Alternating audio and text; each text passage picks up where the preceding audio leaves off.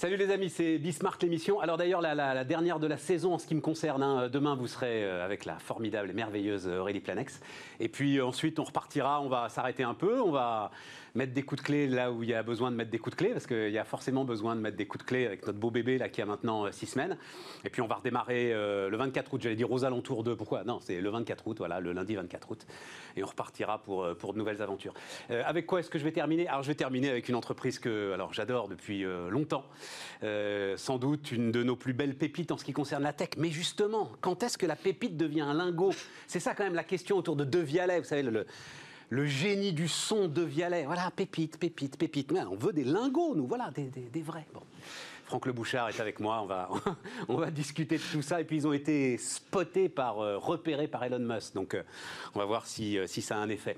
grand classique, mais en même temps, gros, gros, gros sujet au cœur du post-confinement, les délais de paiement et notamment sur les relations entre les grands groupes et les PME, les TPE. Donc, c'est le, le directeur général de Pacte PME qui sera avec nous. côté innovation, alors un truc, je suis ravi de terminer avec ça aussi, parce que j'ai rien compris. Une bourse de la donnée. Vous verrez ça, euh, Franck. Hein, la donnée est le pétrole du 21e siècle. OK, bah maintenant, comment on crée un marché, un marché de la donnée? Alors, visiblement, entre entreprises, mais nous, on doit avoir un rôle à jouer quand même là-dedans. Vous savez, c'est un des grands rêves, ça, notamment des, philosophes libéraux euh, aujourd'hui. Euh, cette idée que, et c'est vrai que ça permettrait d'évacuer l'ensemble des questions euh, autour de la protection des données, qu'on en soit propriétaire et qu'on ait les moyens de les monétiser auprès de Facebook, auprès de Google, auprès de tout le monde. Voilà. Donc là, il y a un sujet. Je crois que pour l'instant, il s'intéresse essentiellement aux grands groupes, mais je pense qu'on va pouvoir parler de la donnée et de la monétisation de nos données. Et puis on terminera avec euh, alors, euh, un économiste que j'adore, Jean-Charles Simon, radical, mais radical surtout, sur le libéralisme, contre la raison d'être. Il trouve que c'est une tarte à la crème. Et sur l'autorité de l'État aussi. Bref, on va voir ça. C'est Bismarck l'émission, c'est parti. Et donc on démarre avec Franck Le Bouchard, le, patron de Devialet. Bonjour. Euh, Bonjour. donc, alors, c'est pour ça que vous êtes là d'ailleurs, Franck. Ce qui se trouve, grâce à l'un de vos actionnaires. Alors, est-ce qu'il faut le dire, Devialet Ah, d'ailleurs, j'ai remarqué que vous vous définissez. Enfin, vous avez une manière étrange de vous définir comme l'entreprise la plus récompensée au monde dans le domaine du son. Enfin, j'ai trouvé ça étrange. Vous dites pas euh, les meilleures enceintes connectées du monde. Vous vous dites pas euh, euh, un son incomparable. Vous dites pas, non, c'est l'entreprise. C'est ça que vous mettez en avant. Pourquoi Non, alors c'est pas du tout ça qu'on met en avant, Stéphane. Ce qu'on met en avant, c'est cette complémentarité entre la haute technologie française et le luxe. Voilà, on est au carrefour de, de ces deux mondes. Euh, et le fait qu'on ait plein de brevets et plein de prix, au fond, c'est pour nous, c'est accessoire. Ah d'accord, ah, je pensais, d'accord, d'accord. J'avais vu ça dans un certain nombre de. en fait, tous les communiqués de presse, je le dis comme ça, je, mm. transparence totale, tous les communiqués de presse commencent comme ça. Et eh bah ben, alors, quand il faut changer ça parce que c'est vraiment pas notre génétique. Notre ah, bah génétique, c'est cette, euh, cette tension permanente entre la technologie et le luxe. c'est ça, que c'est ça qu'on travaille tout le temps en fait. Ouais. Eh ben il faut, ben. voilà. Eh ben, eh ben, eh ben voilà. T'es pas venu pour rien. sauf que ça m'arrangeait bien parce que derrière, derrière, on se retrouvait avec les 160 brevets, voilà, et cette idée que, boum, Elon Musk a vu. Alors, tu peux peut-être raconter parce que c'est une, une, émission, c'est une chaîne YouTube sur la tech qui est ultra regardée aux États-Unis. Vas-y, raconte-moi un peu ce qui Alors en fait, c'est une chaîne YouTube euh, donc, qui s'appelle Dope Tech, Dope, D-O-P-E, euh, et qui est très regardé. Il a, il a 11 millions d'abonnés parce que euh, il est inachetable. C'est-à-dire que euh, il s'achète ses produits, euh, il demande pas d'argent, et du coup, ça lui donne cette liberté de si j'aime pas le produit, je le critique. Et du coup, il est très suivi par des gens comme, bah, on savait pas, mais comme Elon Musk. Comme Elon Musk, ouais. Et donc, il a fait une, il a fait un, il a, il a présenté Phantom Reactor, et, et, effectivement, alors il y a déjà 4 millions de vues. Donc, il a fait une petite démo de. Il a fait 4 minutes de démo. C'est votre c'est votre petite enceinte. C'est la petite, ouais. Euh, Matt, je l'avais pas vu moi en fait, je l'ai vu à travers sa vidéo, euh, donc c'est Elle est canon. non, non, non, mais, le non, mais Matt, là, lui donne un effet qui est. Oui, mais ça, alors ça, c'est exactement de Vialet. C'est-à-dire que le, on a sorti euh, version blanche il y a deux ans, et puis on s'est dit le, le, noir, ça serait de la gueule, mais sauf que le noir brillant, comme tous les produits électroniques de, de, grand public, c'est un peu, euh, c'est un peu cheap. Ça va vous banaliser. Et on a mis un an à le faire mat. Euh, ça a l'air, ça a l'air idiot ce que je dis, mais de passer de brillant. À... Ben oui, parce que mat c'est de la peinture sur du plastique, de l'aluminium, des pièces certaines qui bougent, euh, le radiateur en aluminium qui chauffe. Donc ce noir mat, on a mis un an à le sortir. Et en fait, ça fait toute la différence. C'est-à-dire que le noir brillant, pour l'avoir vu sur les premières essais, c'était franchement cheap, il n'y a pas d'autre mot. Euh, et le noir mat, en revanche, euh, bah, c'est canon et c'est un énorme succès. Et c'est effectivement celui-là qui a, qui a essayé euh, notre youtubeur, euh, deuxième youtubeur préféré maintenant aux États-Unis. On avait eu un unboxing thérapie euh, il y a deux ans, 17 millions de vues. Pareil. Il l'apprend, il la regarde. Il faut aller voir le truc. Hein. on sent qu'il est amoureux des objets. Hein. Et ben, il le prend comme un bébé, comme on Exactement. Et comme un truc un peu, un peu, voilà, il sait pas trop, un peu mais bizarre. Non, Mais non. et donc effectivement, il l'adore. Et effectivement, il y a eu un tweet d'Elon Musk qui dit euh, J'ai vu euh, la vidéo, je l'ai acheté, j'ai essayé, et il met euh, great, point d'exclamation. Exactement. Donc, ça a été, Donc en plus, Elon Musk l'a acheté. Il ne se l'est pas fait offert. Ah non, non, non, bah non, bah Parce que je pense que. bon, s'il m'avait appelé. voilà, voilà. Bon, et alors, donc ce tweet, alors moi je l'ai vu à travers un de vos actionnaires, en l'occurrence Marc Simoncini, parce que tous nos amis sont là, hein, dans l'aventure de Vialet. Et alors, est-ce que. On se souvient, juste un mot, tout le monde s'en souvient, Seb, friteuse sans huile, et à un moment, une autre totalement inachetable, Oprah Winfrey, qui débarque et qui fait une photo sur Twitter. C'est incroyable. Et d'ailleurs, elle le dit. Et il ne me paye pas pour dire ça. Et il y avait eu un effet aux États-Unis complètement dingue mm. pour la friteuse sans huile. Bon, en même temps, c'était une friteuse. Vous êtes dans une autre dimension. Vous êtes dans une autre dimension. Est-ce qu'il y a eu un effet? Je, alors, je ne sais pas s'il y a eu un effet vidéo ou Elon Musk. Ce qui est vrai, c'est que nous, on commence nos exercices fiscaux le 1er avril et euh, à date, donc du 1er avril à aujourd'hui, les États-Unis, c'est la croissance la plus forte qu'on ait de toutes les zones géographiques. Euh, est-ce que c'est Elon Musk? Est-ce que c'est cette vidéo? Est-ce que c'est d'autres choses? J'en sais rien, mais on a une belle progression aux États-Unis. Mais le plus gros effet quand même, c'est qu'un tiers des effectifs de Devialet, c'est des ingénieurs. Elon Musk qui dit que leur produit, le produit qu'ils ont ah, conçu est great. Ah ouais, donc ça, ça a été, euh, bon, tous nos partenaires, enfin ouais, ça a été. c'est Pelé, qui vous, c'est, Pelé qui vous dit que vous jouez bien au football, quoi. c'est ça. Ah ouais, exceptionnel. exceptionnel. Ça a été bien. Bon, le, le, où est-ce que ça rentre dans la stratégie? C'est-à-dire, dans le sommaire, je disais, ok, la pépite c'est formidable. Et puis, il y a toujours cet effet quand même, je pense, euh, c'est 10 ans hein, euh, aujourd'hui de Vialet. Hein. 10 ans après, il y a toujours l'effet waouh quand on voit voilà, bouger mm. les... Comment vous les appelez d'ailleurs, les oreilles sur le côté, là, euh, les boosters sur le côté Les, les, les woofers. Les woofers, les woofers sur le côté. Bon. Après, la progression a l'air lente, Franck. Vous êtes un peu au-dessus sans doute de 100 millions d'euros de chiffre d'affaires. Ça reste confidentiel. Le seul chiffre officiel qu'on a, c'est 100 millions d'euros de chiffre d'affaires. Qu'est-ce qu'il faudrait pour vraiment booster cette progression? Ce qu'il faut, c'est qu'on euh, rentre dans beaucoup d'autres catégories de produits audio. C'est-à-dire qu'aujourd'hui, on a pris une place significative sur un segment des produits audio, donc les enceintes euh, sur alimentation. Euh, il faut, et en le disant, vous imaginez bien qu'on y travaille, il faut qu'on rentre dans les casques, dans les intra-auriculaires, dans les produits sur batterie, dans voilà, il y a toutes ces catégories là. Euh, on, on a beaucoup travaillé, on s'est beaucoup préparé, et au fond, maintenant, euh, on a la marque, on a les technologies pour aller. Euh, ça fait 5 ans que j'entends ça. Ouais, c'est compliqué. Votre prédécesseur le disait déjà, c'était sa stratégie aussi.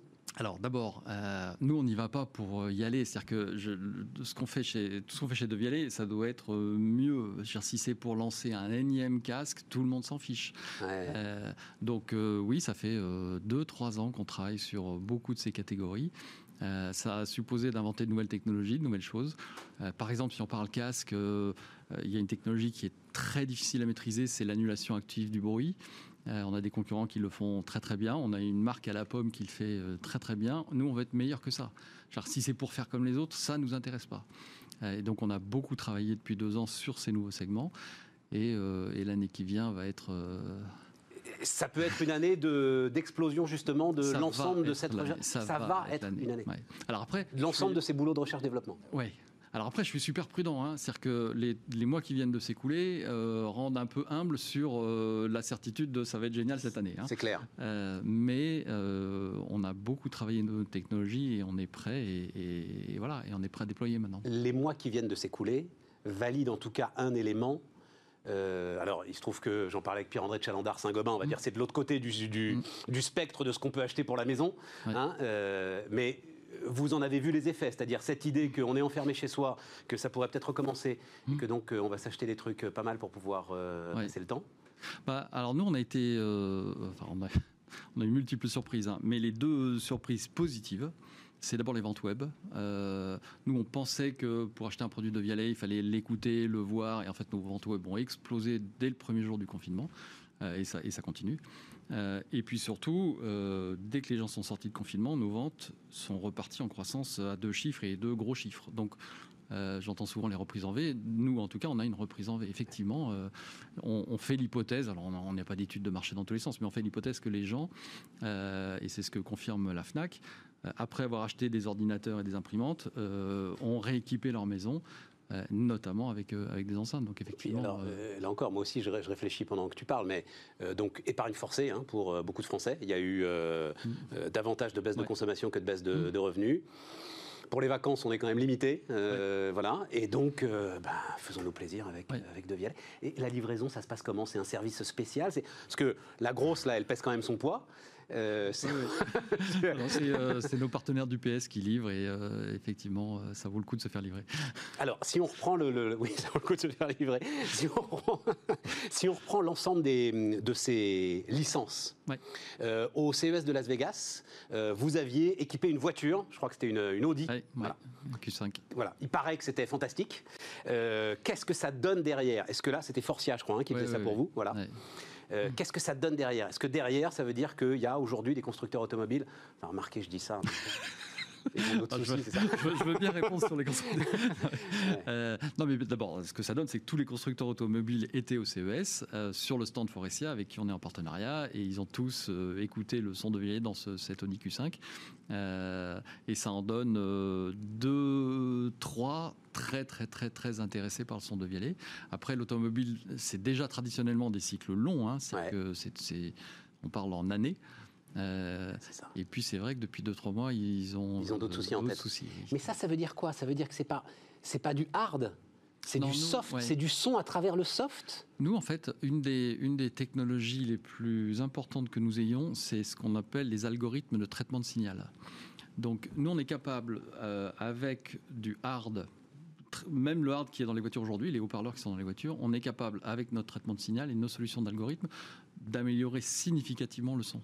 Euh, à la fois euh, en éliminant la, distorsion et à la fois en poussant les volumes, et notamment les volumes sur les graves. Euh, et c'est ce qu'on fait. Genre, la majeure partie de nos produits de licence, comme Huawei ou comme Belkin, qui sont sortis ces dernières semaines, nous, ce qu'on amène, c'est du, du software. Belkin, c'est une ancienne connectée, c'est une enceinte connectée. C'est une enceinte, alors elle est super Belkin, j'adore ce produit. Euh, c'est un chargeur de téléphone sans, sans, sans, prise. À induction. À induction, euh, qui intègre une enceinte euh, de Vialet et, euh, effectivement l'intelligence artificielle. mais là, est-ce que ça correspond à ce que tu m'as dit au début de notre entretien, c'est-à-dire le luxe? Enfin, Belkin, c'est Belkin, c'est le ah, quotidien, c'est euh, les produits qu'on met dans oui, le alors pas celui-là. Celui-là est vraiment en haut du marché. C'est un produit, c'est très innovant. D'accord. Donc ça correspond à notre ADN. De, genre, c'est un produit, personne n'aurait pu imaginer ce produit-là. et il est très innovant dans le sens où pour que l'induction fonctionne parfaitement, il faut zéro vibration. et donc on a une enceinte qui ne vibre pas du tout. Euh, et on est euh, plutôt en haut du marché. Et qui est capable de, sans vibrer, de restituer un son qui est un son ah, euh, de Vialet. Ça a été un des plus gros effets du CES. C'est-à-dire qu'on a présenté cette enceinte avec Belkin au CES. L'enceinte a eu 14 prix au CES. On y revient sur les prix. Euh, mais quand nous, on présentait avec euh, d'autres produits, il y avait un wow effect sur le son de cette enceinte Belkin qui était incroyable. Et c'est ça qu'on n'a pas forcément en tête. C'est-à-dire que c'est, c'est pas seulement le hard, on va en dire un mot, puisque euh, je crois que c'est aujourd'hui que vous avez une nouvelle directrice opérationnelle pour l'ensemble de vos usines, c'est ça, hein, Franck mais, mais c'est aussi, alors effectivement, des algorithmes de traitement de signal qui sont alors vraiment propriétaires, sur lesquels on ne peut pas vous rattraper, sur lesquels vous avez des barrières à l'entrée qui sont énormes. C'est boulot de 10 bah, ans de, recherche-développement dans l'ingénierie Alors, il y, a, plusieurs barrières à l'entrée sur ces algorithmes. D'abord, il y a 10 ans de développement de ces algorithmes. Et puis, il y a 10 ans à mesurer, euh, à calibrer toutes les enceintes du monde. C'est-à-dire qu'on en est à 1000 enceintes. Euh, depuis 10 ans, dès qu'il y a une nouvelle enceinte qui sort, on la prend, on la calibre, on la mesure, on voit comment la bande réagit euh, et on fait évoluer nos algorithmes. Donc, c'est pas la protection, c'est pas tellement les brevets, c'est euh, dix 10 ans d'accumulation, euh, d'amélioration de l'algorithme et de, et, de, et de cette base de données euh, colossale qu'on a maintenant. Donc il faut y croire. Hein. J'ai l'air de pas y croire. non, non, mais c'est, euh, tu sais, c'est notre grand défaut à nous, c'est-à-dire que on imagine des geysers et, mm. non, l'économie des entreprises, notamment dans l'industrie, parce qu'on reste quand même sur de l'industrie. Oui, bien sûr. C'est pas un geyser. Nous, on a, enfin, d'abord, on est dans l'industrie, c'est-à-dire que le, cœur de Devielle, c'est quand même nos enceintes, c'est du hardware, donc c'est des Made in France, longs. tout encore aujourd'hui, oui, oui, dans les deux usines que vous avez. Hein. On est dans nos deux usines. Et, enfin, tu tiens à ça, Made in France, parce que ça, c'est quelque chose que je vais faire évoluer sur certains produits. C'est-à-dire qu'il y a des produits, nos, produits actuels, ils sont made in France, ils continueront à être made in France. Il est euh, inimaginable de euh, quitter nos usines. Euh, d'ailleurs, on vient d'investir massivement dans une de nos usines. Certains produits, sur des technologies notamment de miniaturisation, on va être obligé de les faire ailleurs qu'en France. donc c'est vraiment une stratégie, voilà, selon. En revanche, toute la conception, toute l'ingénierie, les algorithmes, les ingénieurs, tout est à Paris. Bon. Bah écoute, on va attendre euh, le déclenchement de cette année Ça arrive. Euh, magique. Si, première, euh, première étape en octobre. Si, si le temps le permet, comme on dit, hein, si le temps le permet. Hein. et c'est toujours ça. C'est le premier truc qu'on va raconter sur De Vialet. Mais une tonne de pression pour refermer. Et, même la petite, même le. Ah oui, oui, bien sûr. Ah bah, la petite, oui, oui. Une tonne de pression. Et, et c'est pas si le temps le permet. pendant tout le confinement, nos ingénieurs ont ramené tout le matériel de la R&D chez eux. Alors on a des photos, on, partagera ça à la rentrée. Euh, pendant tout le confinement, ils ont bossé chez eux avec tout le matériel informatique, tout l'électronique. Euh, et donc on a continué. Et j'ai vu que tu étais un peu méfiant sur, le, juste d'un mot comme ça, parce qu'on en a beaucoup, beaucoup parlé, je pense, mais sur le télétravail, tu, comme beaucoup de chefs d'entreprise d'ailleurs, tu te dis moitié-moitié. quoi. C'est pas que je suis méfiant, c'est que je vois bien que tout ce qui est très processé, il n'y a pas de problème. Les, réunions se tiennent, tout avance. En revanche, moi, je fais le constat que pendant le confinement, on a perdu euh, un peu de créativité. ce qui se passe à la machine à café, ou les 5 minutes avant, les 5 minutes après la réunion, ou le froncement de sourcil de quelqu'un dans une réunion, tout ça, on ne l'a plus. Euh, donc, tous les process ont bien fonctionné. En revanche, euh, la petite étincelle dans une réunion, il se passe un truc, on passe la parole à quelqu'un, il a une idée qu'il n'aurait pas exprimée sur, sur une vidéoconférence Ouais, je, suis un peu, je suis un peu, en tout cas sur la créativité, moi je trouve qu'en télétravail c'est compliqué. Franck Lebouchard, le patron de De Vialet, était le premier de nos invités sur Bismart.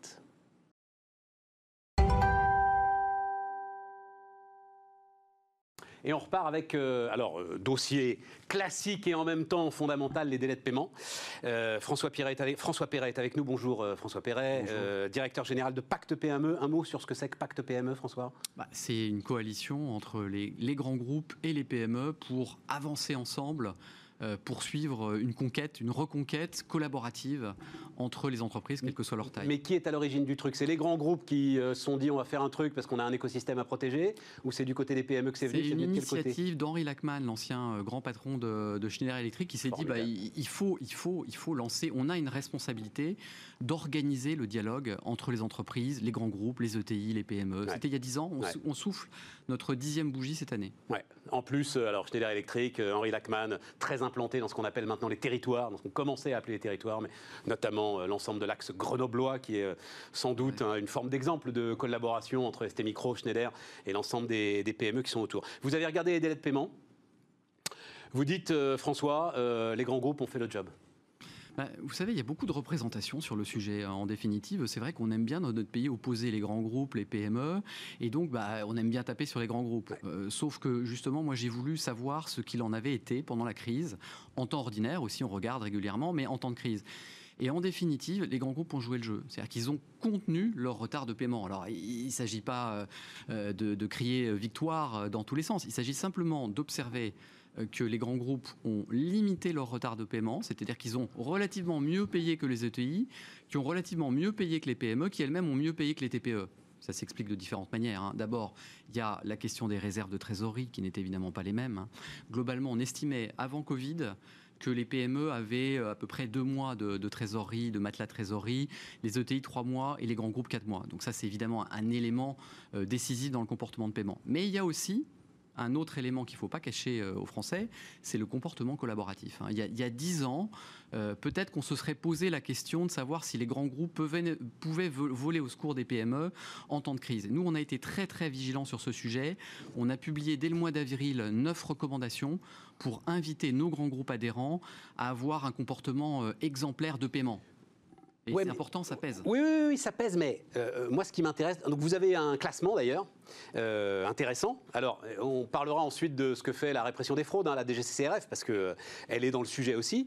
Et donc, vous dites ceux qui se sont particulièrement bien comportés, Bouygues, MBDA, le, le, fabricant de missiles, Randstad. Alors, Randstad, il faut savoir, ça doit être un des, plus gros émetteurs de factures, ceux qui font le travail temporaire, les plus gros émetteurs de factures. Donc c'est quand même un peu normal aussi que sur les délais de paiement en face, ils soient, euh, responsables. Euh, Engie, Naval Group et l'UGAP, la, centrale d'achat du secteur public. Je remarque qu'il y a beaucoup d'industriels. Et je me suis dit, c'est quand même très intéressant parce que ça veut dire aussi que l'industrie du ce début du 21e siècle, elle est en codépendance totale entre des grands et des petits acteurs. En fait, ces grands acteurs industriels, pas seulement qu'ils doivent être citoyens, c'est qu'ils ont besoin pour beaucoup de ces PME pour qu'on construise avec eux, c'est ça hein, C'est exactement ça. C'est-à-dire qu'aujourd'hui, euh, le grand groupe, s'il veut lui-même euh, continuer à faire le job, a besoin euh, de ces PME. Rien, prenons l'exemple de l'aéronautique. L'aéronautique, c'est globalement 700, 700 sous-traitants. Aujourd'hui, Airbus et les grands de la filière sont aussi au chevet des PME parce qu'on estime qu'il y en a une sur sept qui est potentiellement euh, menacé. Mais Airbus prend aussi, on l'a vu avec les résultats euh, publiés ce matin pour le, premier semestre, hein, Airbus fait à peu près euh, moins 1,9 milliard. Oui, mais là-dessus, François, je, voudrais pas, le, secteur est particulier, je ne voudrais pas préempter ce qui va se passer. Mais vous avez plusieurs fauves quand même dans le secteur, vous voyez et, et, donc ces fauves ont leur domaine. Et j'ai l'impression quand même que pour les sous-traitants, on va dire de rang 2, de rang 3, les choses sont un peu compliquées. Euh, en ce moment dans l'aéronautique. Mais on verra. Peut-être que c'est un sujet d'ailleurs sur lequel vous allez vous pencher avec une étude précise comme celle que vous avez faite sur les délais de paiement dans 2-3 mois. Oui, parce qu'en définitive. Mais entre euh, Airbus, euh, Dassault, Thales, je ne suis pas sûr que ce soit l'harmonie. et j'ai peur qu'un certain nombre de alors, de sous-traitants soient pris un peu dans les étaux, vous voyez. C'est quand même une filière qui est quand même assez remarquablement organisée, notamment autour du GIFAS. Et donc, il y a quand même beaucoup d'initiatives qui réunissent les quatre grands fauves que vous venez de, citer. il y a des efforts pour inviter aussi les PME qui n'ont pas la taille critique à, se consolider, à se regrouper avec d'autres PME. Donc il y a quand même un vrai travail euh, collectif qui est mené dans, cette filière, qui inspire souvent d'ailleurs euh, le comportement des autres filières, mais qui sont souvent moins bien structurées euh, que ne l'est l'aéronautique. On peut dire une chose, et ça aussi, et il faut le dire aux Français, j'en sais rien, mais à ceux qui nous écoutent et qui nous regardent, qui sont pour beaucoup des patrons de PME. Ces histoires de délai de paiement, ça vous rend fou, je le sais.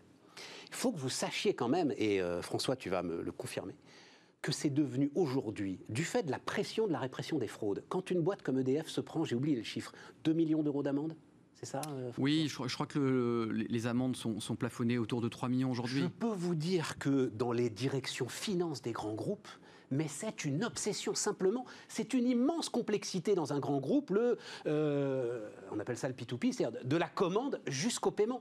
Mais je crois qu'ils essayent de faire le maximum hein, euh, aujourd'hui. Alors, ce qu'il faut dire aussi, c'est que ce qui euh, fait bouger les grands groupes, c'est pas seulement la, peur de la sanction, c'est quand même aussi l'image. C'est jamais, c'est jamais bon de figurer en effet sur le site de la DGCCRF. C'est jamais bon euh, d'être, euh, d'avoir son portrait au vitriol euh, dans les médias en disant, voilà, on, a un mauvais comportement de paiement. Oui, je crois que beaucoup, beaucoup font vraiment le job, mais il y a encore énormément de travail à faire. Je, je citais un, un, seul exemple. Si vous êtes dirigeant de PME, effectivement, et que vous avez face à vous 50 ou 70 grands groupes, et que vous avez donc 70 factures à faire mais en réalité, vous avez 70 factures différentes à faire.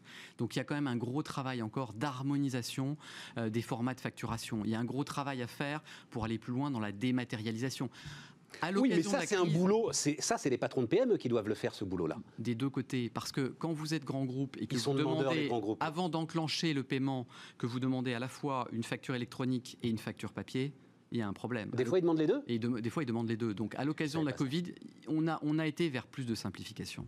Donc, dématérialisation à facturage euh, inversé collaboratif. Je crois que ça, c'est aussi un outil qui marche bien, avec des taux qui sont particulièrement bas, mais qui est malheureusement trop peu connu harmonisation des, des formats de factures. Il y a un gros boulot également à faire pour le paiement des petites factures. Si vous êtes une TPE, que vous avez une facture de moins de 10 000 euros à vous faire régler par un grand compte privé, c'est très compliqué parce que vous êtes moins bien identifié par le directeur des achats, vous êtes moins bien identifié par la compta, et donc ça va traîner. Vous passez même peut-être même pas par le directeur des achats. D'ailleurs, quand c'est moins de 10 000 euros, c'est des commandes qui passent. Évidemment. Et puis qui passent euh, même directement par les business, quoi, qui passent directement par les métiers qui ne sont pas euh, couverts par les achats. Bon, donc encore beaucoup, de boulot à faire, mais euh, globalement, le comportement, là, c'est ça. Hein, c'est satisfait site général et une forme de soutien qui a été apporté. Comme le disait Jean-Pierre Raffarin, la, route est droite, mais la, pente est raide. Hein, il y a encore un peu de travail je ne sais plus comment il disait ça d'ailleurs. Euh, pendant que vous êtes là, François, euh, s'il fallait une priorité pour les PME là dans euh, le, bon là il va y avoir une période un peu étrange au mois d'août au moment du redémarrage vraiment sur la fin août s'il fallait une priorité en réalité, j'aurais tendance à en donner trois. la première, évidemment, c'est quand même de, remettre de la rentabilité dans le système. Donc ça, c'est tout le sujet de la baisse des impôts de production. C'est extrêmement important. Le deuxième sujet, c'est évidemment la recapitalisation. On, estime qu'il y a entre 20 et 30 000 PME qui doivent demain bénéficier d'un renforcement de, leurs fonds propres. Et la troisième, c'est la transformation. Ça ne sert à rien d'injecter à la fois des liquidités, euh, beaucoup d'argent dans, ces entreprises si elles n'achèvent pas leur transformation numérique, mais aussi leur transformation sociale. En réalité, on n'en parle pas beaucoup, mais je pense qu'il y a de plus en plus, sur le modèle d'ailleurs de Danone et d'autres, des entreprises à mission qui vont se, se créer. Et moi, je crois que une entreprise au XXIe siècle, elle a plus pour seule mission sociale, comme le disait à l'époque, rappelez-vous, Milton Friedman, de dégager du profit. Elle doit aussi avoir un ancrage sociétal et, environnemental. Ça, les amis, euh, on a Jean-Charles Simon qui euh, sera avec nous dans un gros quart d'heure, qui va vous rhabiller pour l'hiver votre raison d'être. vous savez, vous pouvez rester si vous voulez, François, défendre le truc. On mais... discuter avec lui, on se connaît. Bon, ouais, bah voilà. franchement, la priorité d'une PME, parce qu'on parle de PME quand même la priorité d'une PME, c'est de se définir une raison d'être. Vous êtes sûr de vous là-dessus, euh, François? Enfin, Moi, je suis persuadé le salaire de l'ensemble de ceux qui y travaillent et d'essayer d'en embaucher quelques-uns de plus. Mais ça ne veut pas dire qu'il ne faut pas réfléchir au rôle qu'on a euh, et, aux responsabilités qu'on a euh, dans la société. Et moi, je crois aussi qu'en faisant ce job-là, on peut aussi potentiellement gagner en innovation et en performance. Donc, en réalité, ce n'est pas deux chemins opposés, c'est deux chemins qui ont vocation à se rejoindre, la performance économique et sociétale. Ça, en fait, c'est la question. Est-ce que ça renforce ma performance ou est-ce que ça fragilise ma performance Il y a des études qui le montrent. France Stratégie avait montré qu'il y avait un écart de performance d'environ 8-10%. Euh, entre ceux qui ne font pas le job et ceux qui se mettent dans la raison d'être, à partir du moment où ils le font non pas contraint, mais où ils inscrivent dans la durée ces démarches RSE. Hmm. Donc euh, la performance, économique et la performance sociale euh, se rejoignent. Sur les fonds propres, sur euh, enfin l'ensemble des PGE là, hein, qui ont été euh, distribués, c'est combien? Finalement à l'arrivée On sera sur 110 milliards d'euros, peut-être même un petit peu plus. Hein, 600 000 entreprises, c'est ça hein, aujourd'hui? Donc si on enlève évidemment les, quelques grands groupes, on se retrouve sans doute avec plus de 550 000 PME qui sont maintenant lestées d'une dette supplémentaire. Hmm. Qu'est-ce qu'on en fait? Remboursable sur 5 ans, euh, avec des taux d'intérêt dont les banques nous promettent qu'ils seront le plus bas possible. Euh, il y a cette idée de transformer ces dettes en, en capital, en quasi-fonds propres. Comment est-ce que, enfin, c'est quoi votre idée, même peut-être personnelle hein, euh, enfin, Vous avez travaillé au ministère des PME, vous les connaissez parfaitement. Oui, je crois qu'en tout cas, c'est certain que c'est le sujet du, printemps 2021. Il y a la question du, remboursement, alors que les carnets de commandes ne vont pas être euh, à nouveau pleins. Et donc le remboursement va être un, véritable sujet. Donc ça veut dire. Bah, il va être sur 5 ans, de toute façon, non euh, Oui, il va, il, va, il va, être sur 5 ans. Il y a aujourd'hui des réflexions qui sont menées, notamment avec le président de BNP Paribas, hein, qui essaye d'imaginer aussi des fonds qui vont permettre de recapitaliser un certain nombre de PME. Euh, voilà, euh, les choses avancent euh, sur ce sujet-là. je crois qu'il faut continuer à veiller à la trajectoire des prélèvements obligatoires, qui va être aussi, qui va permettre d'atténuer aussi un petit peu la charge. Donc les impôts de production, maintenir. 10 milliards, c'est pas assez. Alors, c'est vrai que c'est 70 milliards les impôts de production. Hein. Donc, 10 milliards, c'est un premier effort. Je crois que ça va être 20 milliarrs finalement sur deux ans. Bah non, c'est 10 milliards. C'est 10 milliards en tout. alors si vous voulez, vous pouvez dire, c'est 50 milliards quand même. Euh, voilà, et puis sur 50, mais c'est finalement un travail sur plusieurs quinquennats. Mais je, euh, il, arrive aussi un moment où les finances publiques euh, non, sont mais, quand même dans une situation un peu lourde. C'est un autre débat qu'on a eu, notamment avec Bruno Grandjean, le formidable industriel, qui disait c'est quand même l'occasion, c'est la dernière occasion de s'endetter sans compter. Donc lui est quand même assez amer qu'on ne la saisisse pas pour l'industrie. Voilà. Quand on lâche 250 euh, milliards, une cause comme les impôts de production, s'arrêter à 10 milliards, je suis assez d'accord. C'est. Vous savez qu'on ne le fait pas uniquement pour des raisons de finances publiques, mais également pour des raisons de financement des collectivités locales. Oui, mais hein, ce qui revient au même, ça rentre dans les finances publiques. C'est oui, mais... bonne taux, ça. Néanmoins, ça veut dire qu'on diminuerait aussi les capacités d'intervention de, des régions. non, il faudrait compenser. Ce qui n'est pas forcément facile à faire. Il faudrait compenser. Bon, et donc on revient sur le circuit d'endettement par ailleurs. Donc c'est pas si simple. Pas si simple. On revient sur le circuit d'efficacité de la dépense publique. C'est important. Je suis d'accord. L'endettement de côté. Merci François. François Perret, donc euh, directeur général de Pacte PME, notre euh, deuxième invité aujourd'hui sur Bismarck l'émission. Et donc cette histoire de bourse mondiale de la donnée. S'appelle DAWEX. C'est ça, hein, Laurent Lafaille. C'est ça. Co-fondateur de DAWEX. Il faut que vous me racontiez, très simple. Alors là, pour le coup, euh, donc euh, voilà, donc euh, mesdames, messieurs, vous le savez tous, la data, le pétrole du 21e siècle, ok. Une fois qu'on a dit ça, une fois qu'on a dit que les entreprises émettent énormément de données, qu'elles plongent dans des lacs, dans des data lakes, etc. Qu'est-ce que vous voulez faire et comment ça fonctionne? Bah, En fait, les entreprises sont beaucoup intéressées à traiter la data depuis 10 ans. On a appelé ça le big data pendant 10 ans. Et aujourd'hui, euh, nous, on arrive, euh, enfin en tout cas, DAWEX, quand on l'a créé en 2015, c'était de faire le constat, dire cette donnée peut servir aussi à l'écosystème autour de ces entreprises. Et quand on parle de data, on parle de données industrielles, de données d'activité. Euh, et finalement, elles peuvent servir en amont, en aval de leur activité, à leurs fournisseurs, à leurs partenaires commerciaux. Elles peuvent servir aux régulateurs, aux pouvoirs publics. Donc il n'y a pas des raisons qu'elles restent uniquement à l'intérieur de l'entreprise. Elle peut être considérée comme un actif qui peut trouver sa valeur. Alors directement en la valorisant ou simplement en créant des nouveaux services avec ses partenaires et en ayant une vision beaucoup plus coopérative. Je crois que l'intervenant précédent parlait de la coopération entre les entreprises. C'est exactement le sujet de considérer la data comme un élément de coopération au sein de son écosystème, de son territoire, de sa filière. Bon, d'accord. Et après, comment est-ce qu'on organise ça? Bah. C'est-à-dire que, euh, enfin, je pense que ça se fait déjà. C'est-à-dire, je, pense que, euh, j'en sais rien, je vais dire n'importe quoi, un grand distributeur euh, renseigne sans doute ses principaux fournisseurs sur les fréquences d'achat, les réactions face au packaging et des choses comme ça. Alors pas vraiment, il le faisait avec des spécialistes qui le faisaient pour lui. Et nous, on est parti du principe en disant, mais finalement, mettons en relation directement euh, les marques, euh, leurs partenaires commerciaux, les distributeurs, si on prend l'exemple de la, de la, grande distribution, et mettons en place une technologie qui leur permet d'échanger et de faire circuler cette donnée en toute sécurité. Ça, c'est un actif numérique, donc il y a l'élément de la sécurité qui est très important. Et puis surtout, en y mettant toutes les règles juridiques parce qu'on parle de propriété intellectuelle hein, quand on échange de la donnée, et puis de la conformité. Vous savez, en Europe, on a été euh, la première zone économique au monde à avoir créé un règlement commun à tous les pays euh, de l'Union européenne. Personne ne l'ignore. Voilà, personne ne l'ignore.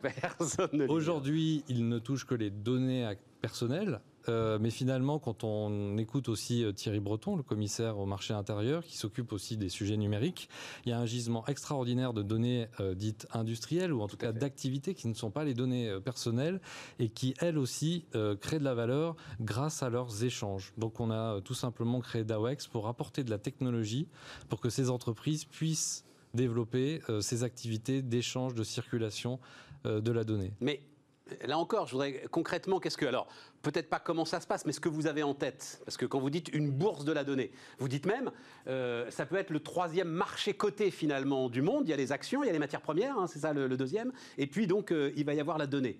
Donc, vous imaginez quoi? Vous imaginez, j'en sais rien, moi, on va dire un gros industriel qui a aujourd'hui énormément de données de production, voilà, par exemple, un constructeur automobile, qui irait mettre sur une place de marché, faire coter un certain nombre des données dont il est le propriétaire. Alors ça, c'est notre ambition, c'est de dire un jour, effectivement, il existera des bourses de données comme il existe des bourses de matières premières euh, euh, ou des bourses d'actions. Euh, sauf que ça ira beaucoup plus vite que ces bourses qui ont mis des centaines d'années, si on prend la finance, qui ont mis un siècle à se réguler. Ça ira beaucoup plus vite parce qu'on voit il y a 15 ans, les GAFA, c'était le Far West sur la data. Il y avait très peu de régulation, certaines notamment en France, mais très peu à l'échelle internationale. Et c'est se dire finalement, si déjà on crée les conditions pour qu'elles circulent, c'est-à-dire créer des places de marché pour qu'elles s'échangent, L'étape d'après, ce sera d'arriver dans des mécaniques où il y aura suffisamment de liquidité, on n'y est pas encore, hein, ça c'est l'ambition, où il y aura suffisamment de liquidité entre l'offre et la demande pour accéder à une donnée euh, qui me permet de comprendre, euh, j'en sais rien, une information dans un territoire où il y a très peu de statistiques. Par exemple, euh, je suis dans l'énergie, je répare des pièces dans l'hydraulique. Cette information-là me permet de comprendre finalement ce qui se passe dans ce pays parce que j'ai très peu accès à de l'information. Donc si je veux me déployer dans ce pays dans ce marché-là, euh, j'ai besoin de ces informations pour mieux comprendre euh, ce qui se passe. Prenons un autre exemple dans l'industrie, euh, les batteries électriques sur les véhicules. c'est intéressant parce que c'est souvent, c'est un sujet qui est nouveau, hein, qui a moins de 10 ans. Les premiers véhicules qui arrivent à la fin de vie, qui ont des batteries électriques, c'est à peu près 7 ans la durée de vie d'une batterie électrique. Et 70, une fois qu'elle arrive à son usure, c'est-à-dire 70% de sa capacité initiale, elle n'est plus faite pour le véhicule. Donc on doit la, changer. Or la batterie, c'est un objet, il a fallu du carbone euh, euh, pour la construire. Donc c'est se dire, il y a des industriels qui se sont dit, mais on, a trouvé une méthode pour diagnostiquer euh, à quel stade de sa durée de vie elle en est. Et une fois qu'elle a passé ce fameux seuil de 70%, elle pourrait servir à autre chose. Elle pourrait servir dans votre maison, dans, un lieu, dans l'industrie. Elle pourrait servir à autre chose qu'à stocker l'électricité pour faire déplacer un véhicule. Et donc c'est intéressant de voir que le cycle de vie de ce produit, qui a été construit d'abord pour l'automobile, va servir à autre chose, parce que dans l'objectif de le recycler, il y aura besoin d'avoir de la traçabilité sur, son, sur cette donnée. Euh, il y aura besoin d'organiser euh, finalement la circulation et l'accès à sa donnée. Très bon exemple parce que euh, vous répondez à une objection que j'allais vous faire. C'est alors justement, c'est un très bon exemple la voiture électrique. Donc ça a un peu plus de 10 ans puisque Carlos Ghosn rend lui hommage quand même. On a le droit encore un tout petit peu hein, à lancer ce pari électrique pour Renault. il y a, bah, c'était juste au sortir de, la crise de, de 2008, mais ils sont furieusement attachés à rester propriétaires de ces données euh, accumulées sur des années, de ces données d'usage. Mais vous me dites justement, elles vont pas servir. Il y a d'autres acteurs que leurs concurrents en fait qui peuvent vouloir acheter ces données. Tout à fait. C'est ça. Et à la fois des industriels, mais aussi les pouvoirs publics qui vont peut-être vouloir comprendre comment on facilite le recyclage de ces produits, comment on l'accélère. Ce sont des nouveaux produits. Et nous, alors Laurent, vous savez, c'est des textes très intéressants de réflexion. Cette idée que nous, euh, consommateurs, individus, on devrait être en fait propriétaire de ces données et que euh, bah, euh, ça changerait toute la donne, à mon avis, de, de, l'espèce d'obsession qu'on a en ce moment autour de Google, Facebook, etc. et tout, qui nous paye un revenu euh, en fonction de ce que valent ces données, en fonction de ce qu'on est. Enfin voilà. Est-ce que, euh, d'abord, est-ce que le, sujet vous intéresse et est-ce que euh, votre bourse peut permettre d'avancer sur, sur ce terrain-là? Alors aujourd'hui, si on regarde les textes en France, vous n'êtes pas, vous ne pouvez pas être propriétaire de votre donnée, effectivement.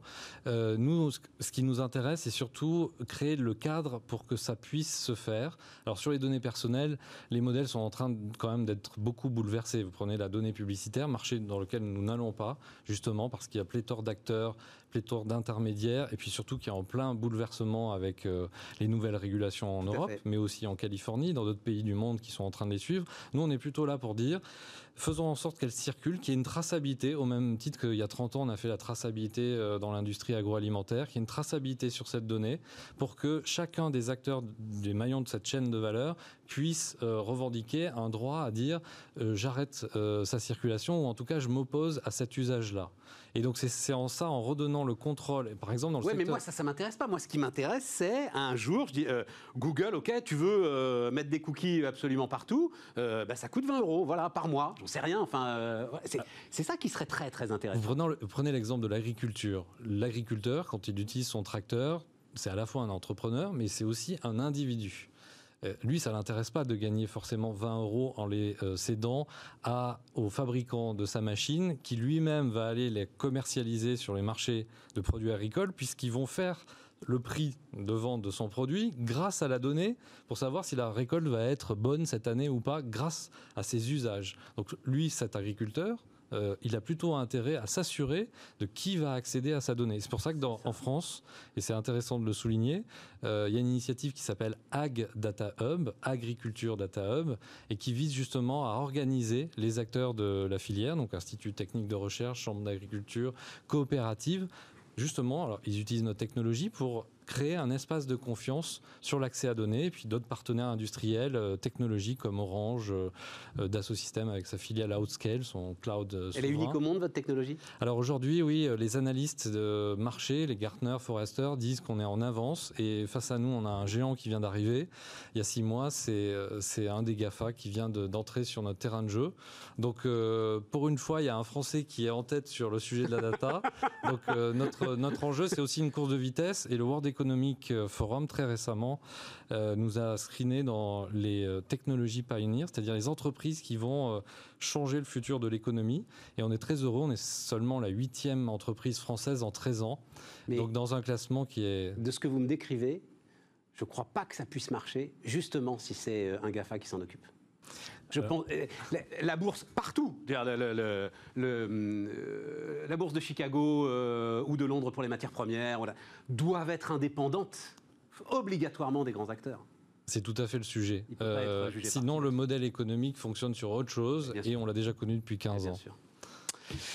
Bon, bah écoutez, on prendra des nouvelles de Dawex. Laurent Lafaille, euh, dernière euh, partie de notre émission d'aujourd'hui. Et on termine, donc on termine avec, euh, alors avec, avec un entrepreneur quand même, euh, euh, économiste, entrepreneur, euh, Jean-Charles Simon.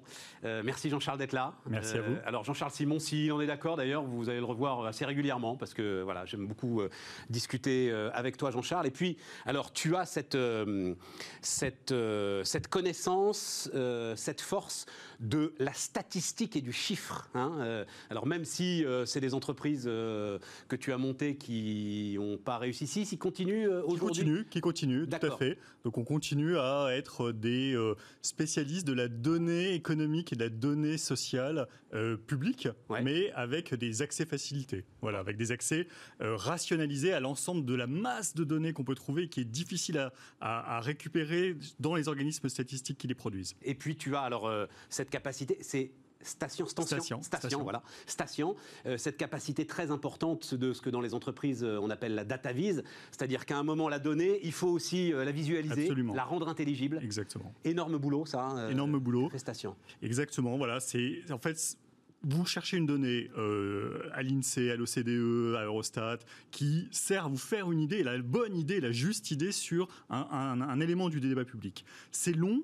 Et c'est assez euh, difficile de trouver ce que vous voulez dans un temps rapide. Ouais. Euh, L'objectif de Station, c'est que ce soit en un clic, euh, que vous ayez ce que vous voulez pour comparer, regarder, regarder dans le temps, regarder dans l'espace les données qui sont celles euh, qui, euh, dont vous avez besoin. Ça peut être des données très très précises, très fines. On a plusieurs millions de données qui sont euh, traitées. Ou alors ça peut être des données, les grandes données du débat public que vous voulez connaître. Voilà, bah, c'est quoi justement le chômage au sens du BIT dans trois pays que je veux connaître sur 30 ans. Ouais. Ça, c'est quelque chose qui va vous prendre un peu de temps si vous allez sur l'INSEE, Destatis, l'organisme allemand, et, et, et l'ONS, l'organisme anglais. Si vous allez chez nous, vous allez les trouver très vite, en un temps record, et vous allez pouvoir tout de suite vous faire votre idée. Euh, et vous dire comment ça évolue tout ça. Alors, euh, première question, euh, l'une de mes passions, Banque centrale. Ouais. Est-ce qu'il y a une limite? Je pense pas. Je pense qu'il n'y a pas de limite. euh, il n'y a même pas, peut-être même pas de limite théorique. Euh, il y a, il y a- il y a pratique. Les choses ne sont jamais infinies parce que contrairement à ce que disent les écologistes qui parlent de, de, de- de croissance infinie, il n'y a aucun, il y a rien d'infini puisque notre temps nous-mêmes dans notre système euh, solaire n'est pas infini. Si, Donc, les matières premières Na- sont finies. Oui, non, oui, mais notre temps est aussi fini. Notre temps dans le système solaire, il est aussi fini. Il n'est rien d'infini. Donc parler de croissance infinie est un euh, quelque chose Ah qui oui, n'a aucun sens Ok, ok, je comprends. dans, dans ce- dans- de, ce point de vue-là, quand on regarde de ce point de vue-là. Euh, donc euh, tout est fini dans notre univers. On est des êtres humains. notre système solaire, il a au maximum quelques milliards d'années à vivre, et donc c'est fini. c'est pas Bon, infini. mais Euh, et donc les banques centrales, je pense qu'elles ont euh, des capacités d'action euh, absolument colossales. En fait, il n'est pas très grave. Il n'est pas très grave dans un univers dans lequel, de toute façon, la pression naturelle, naturelle des choses, sans même parler de la tech, elle est déflationniste. Elle est déflationniste par nature parce que vous avez tout simplement trop d'épargne, parce que vous êtes dans un processus de vieillissement. Le jour où ce processus sera terminé, Euh, ce qui nous donne quelques la décennies. veille. Ouais, absolument. Euh, le jour où ce processus mondial sera terminé, là on en reparlera. Mais pour l'instant, la, la vague fondamentale, elle est déflationniste. Et en plus s'ajoutent euh, avec la tech des outils qui sont également des outils plutôt déflationnistes. Donc au total, je pense que la- la- la- le risque qu'il y a à créer de la monnaie, à augmenter la taille des bilans des banques centrales, est, est- est presque nul. Euh, il est presque nul, en tout cas par rapport aux besoins dont on parle. C'est-à-dire que euh, de quelques milliers de milliards euh, d'euros, de dollars, les, bi- les bilans des banques centrales, ce n'est pas un sujet si c'est le besoin typiquement avec la crise euh, Covid-19, euh, auquel on fait face. C'est-à-dire si le besoin auquel on fait face, c'est d'aller chercher sur les marchés du papier parce qu'il faut accompagner l'émission de dette des grands pays développés et non développés. Alors, est-ce que la limite, si elle n'est pas économique, elle, est, elle, pourrait être psychologique Moi, je suis frappé. C'est, un, discours que je tiens depuis des mois maintenant. euh, devant euh, euh, des directeurs financiers, devant des agents économiques importants. Ils ne veulent pas entendre ce discours d'un endettement infini et gratuit. C'est tellement aux antipodes de ce qu'ils ont appris pendant des années qu'ils ne veulent pas l'entendre et que donc ils ont des réactions de rejet, de repli, de protection.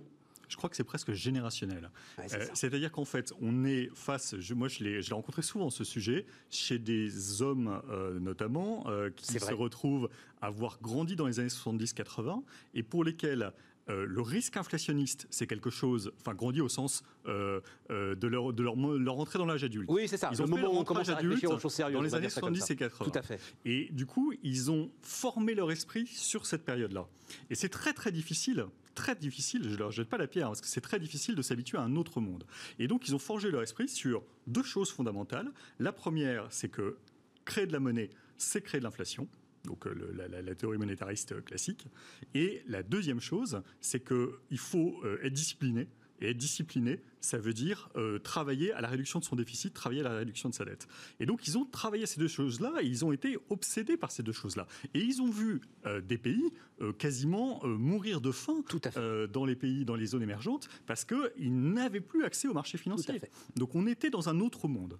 On était dans un monde- autre monde dans lequel c'était très difficile pour certains pays d'aller sur le marché de la dette, dans lequel ceux qui étaient trop endettés payaient très cher et se retrouvaient dans des spirales absolument horribles, avec l'idée que du coup, il fallait être euh, vraiment extrêmement euh, violent et, et dur dans les mesures. C'était des plans FMI. hein. Mais oui, tout à fait. Mais, c'était- mais- on mais- mais tombait c'était sous- encore, mais c'était la Grèce il y a, Exact. il y a- il Et c'était la Grèce au début des années 2000. 5-6 ans. Mais voilà, exactement. Euh, donc en fait, il y a cette- cet état d'esprit, cette, cette, cette- cette idée que c'est très compliqué de bien faire les choses si on se met à créer beaucoup de monnaie. Et le problème, Jean-Charles, c'est si cet état d'esprit ne change pas, la création monétaire ne marchera pas, n'aura pas les effets macroéconomiques que vont fait. chercher les banques centrales. Tout à fait. C'est-à-dire que de toute façon, ce qu'on voit comme très difficile, et ce qu'on voit, on est en plein dedans hein, dans ce problème de euh, qu'est-ce que je fais de l'épargne que j'ai, euh, pourquoi je la dépense pas.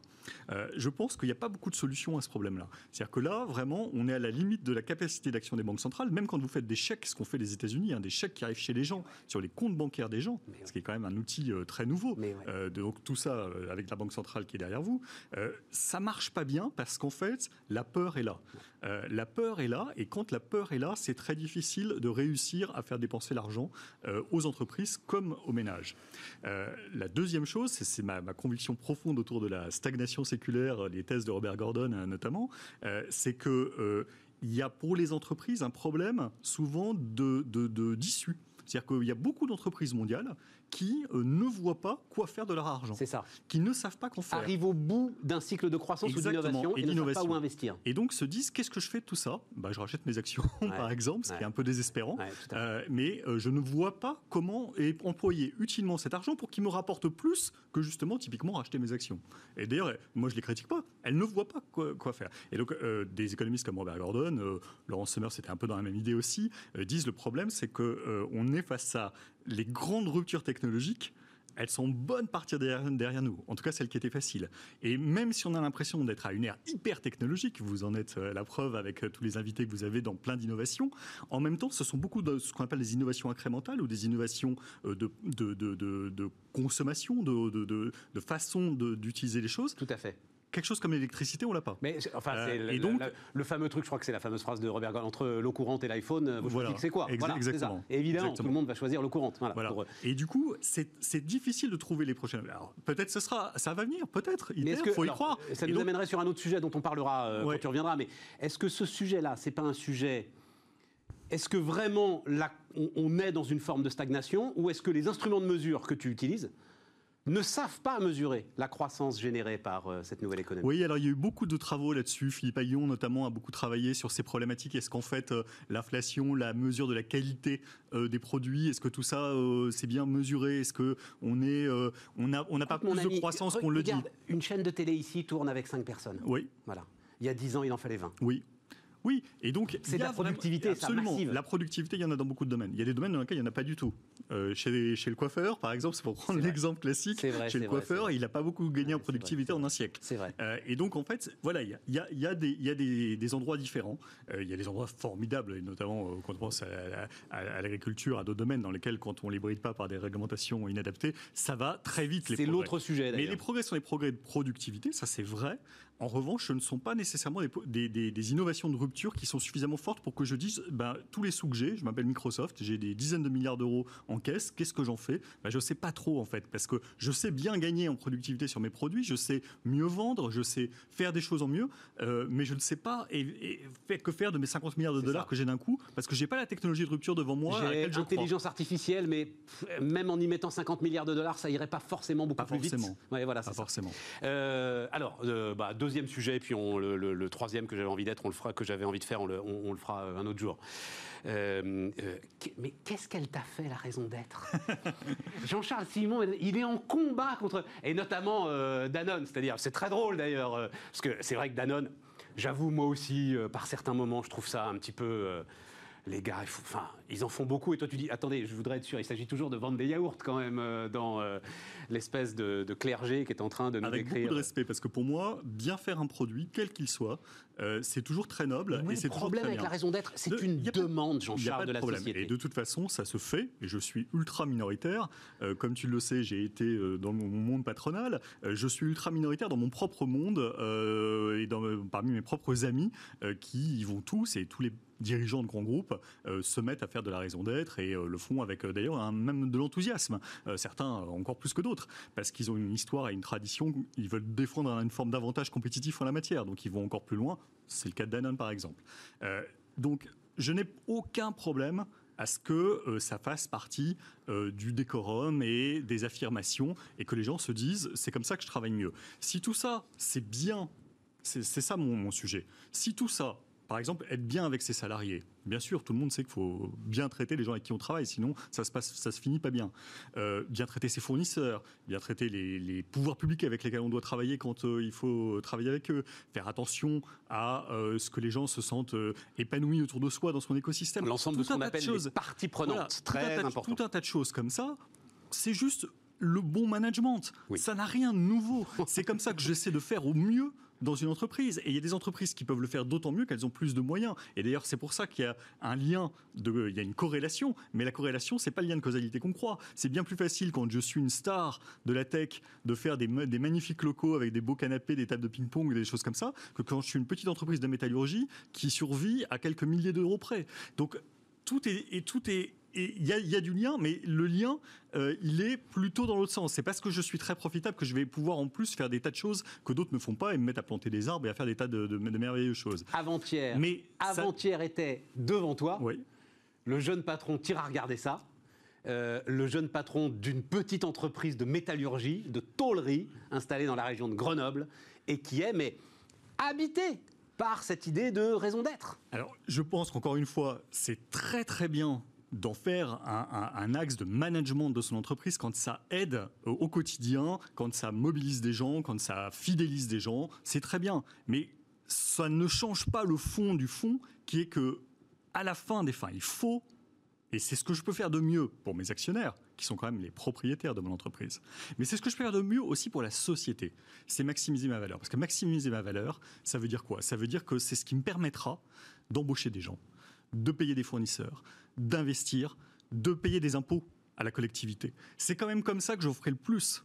Et donc, mon sujet Et c'est ça que, au, auquel ne me répondent jamais les gens qui sont euh, les, grands euh, turiféraires de euh, la raison d'être.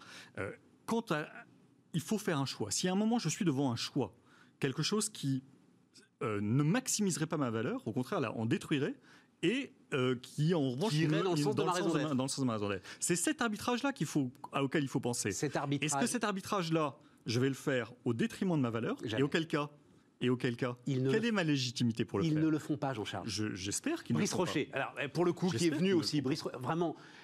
Yves Rocher et Brice Rocher, c'est une aventure extraordinaire. Je, il l'a dit, pas. Il l'a dit comme ça, Jean-Charles. Il l'a dit. Si effectivement, à un moment, il faut choisir entre l'efficacité, la productivité et la raison d'être, je choisirai l'efficacité et la productivité. Eh bien, je pense que ça, c'est très important. Et il faut faire attention parce que quelle est la légitimité? Ce que je redoute derrière, c'est que dans les entreprises, et vous allez peut-être voir, je parle, je parle de certaines derrière, euh, dans lesquelles il n'y a pas euh, de contrôle.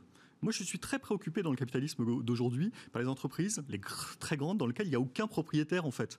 Le propriétaire, c'est des tas de gens très dispersés dans le monde et qui ne savent pas s'entendre ou se coordonner pour éventuellement faire une action. C'est les, grandes, boîtes côté.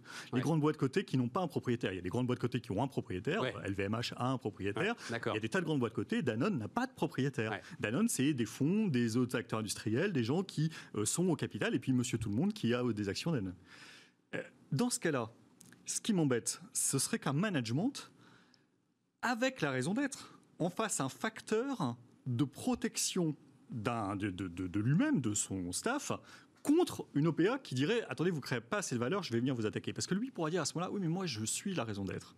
Et c'est là où on retrouvera la problématique de l'arbitrage entre maximiser la valeur et suivre une raison d'être. C'est des gens qui pourront se, se retrancher derrière cela pour dire euh, mais mon modèle, c'est le modèle qui a été choisi, parce que d'ailleurs, ma raison d'être a été votée à quasiment 100% euh, des, actionnaires, je l'ai fait voter en léger, etc. Et c'est là où j'ai un, un, souci, parce que est-ce que ça devient une poison pill Est-ce qu'on va dire que du coup, par exemple, je donne ça tout à fait au hasard. Est-ce que, par exemple, euh, Nestlé a le droit d'acquérir Danone? Est-ce que ce serait euh, conforme à la raison d'être de Danone Alors déjà, je pense que ce ne serait pas conforme à l'autorité. Je pense que l'autorité de la concurrence, il y a un sujet de marché euh, déjà. Il y a de toute façon. concurrence, mais, il y a Unilever, il y en a d'autres.